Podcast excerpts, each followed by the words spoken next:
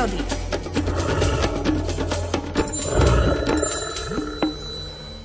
Teplotne pomerne teplý február nám tento rok prináša do života v prírode aj také anomálie ako motýle v zime. No nie je to bežné, že by ste 19. februára naozaj kde si stretávali motýle, ale Miroslav Saniga vraj videl. Dobré ráno prajem. Dobré ráno, želám vám je poslucháčom. Nielen videl, ale musel som ich už aj pustiť na slobodu. Ja som minulý týždeň vymystal komín, v stredu bolo také príjemné počasie a to ma priviedlo ísť na pôjď, lebo na pôjde máme dvierka, tak sa čistí komín. Keď som tam vyšiel na obed z jednej, tak na okne sa tlačilo, hádam, 12 bábočiek pávovky. Totiž bábočka pávoka je jeden z mála druhov motýlov v Strednej Európy, ktorý prečká zimu väčšina motýlov prečká zimu len vo forme vajíčok, ale babočka pavovka do, ako dospelec, ale potrebuje sa na jesť niekde poukrývať do nejakých dutín stromov, proste do nejakých škár skalných vonku v prírode, alebo niekde sa škári dosiek, ale veľmi rada aj na pôjdy, keď sa tam dostane. A potom, keď sa oteplí, tak tie motýle majú už dojem, že už vonku je aj nejaký kvietok rozkvitnutý, ešte tak teplo, naozaj bolo tak teplo aj v stredu, aj v včera, že ten motýl sa zobudí a potom poletuje. A keď som vyšiel na tej pôd, tak som ich vyslobodil, pustil som ich vonku, ešte moc toho rozkvitnuté nie je, len nejaké tie snežienky, zo pár ešte podbele sa neukázali, ale verím zase, keď sa ochladí, oni sa zase niekde zalezú.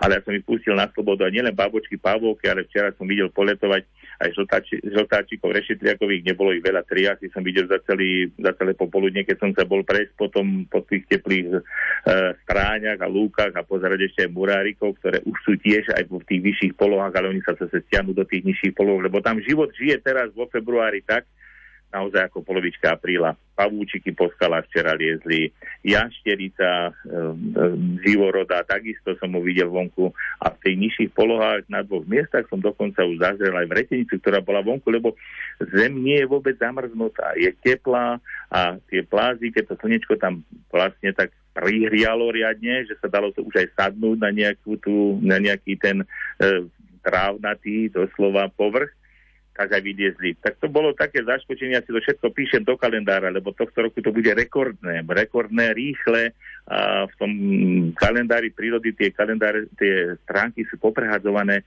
o nie jeden týždeň, ale doslova dalo by sa povedať až o, o dva mesiace.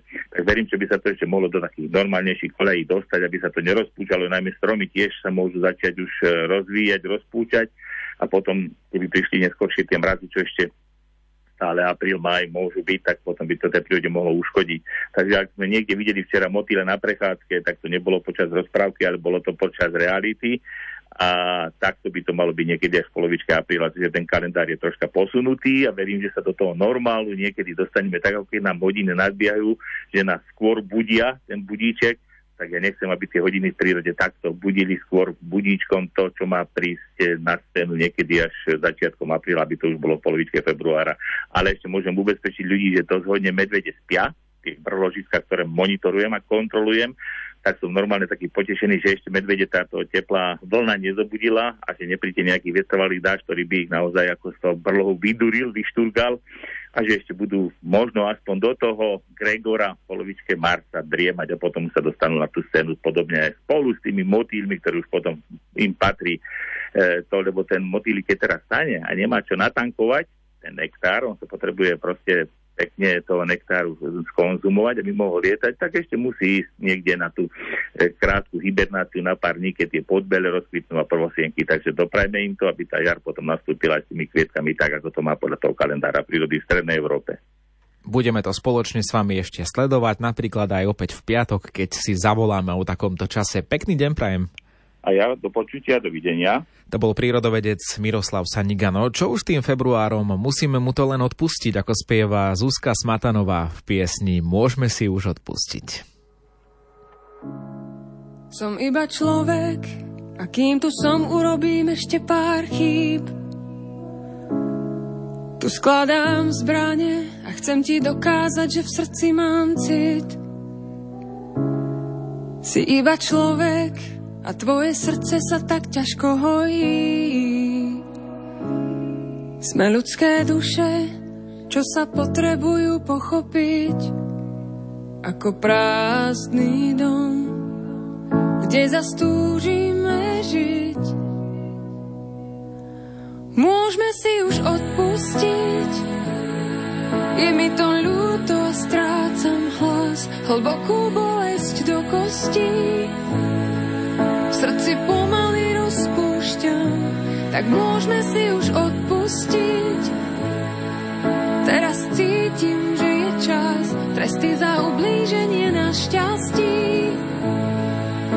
Ti odpúšťam, odpúšťam.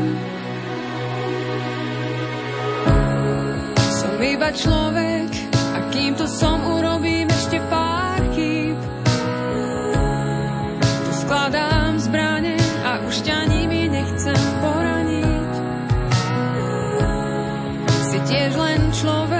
a viem, že sklamanie sa ťažko hojí. Sme ľudské duše, čo sa potrebujú pochopiť ako prázdny dom, kde zastúži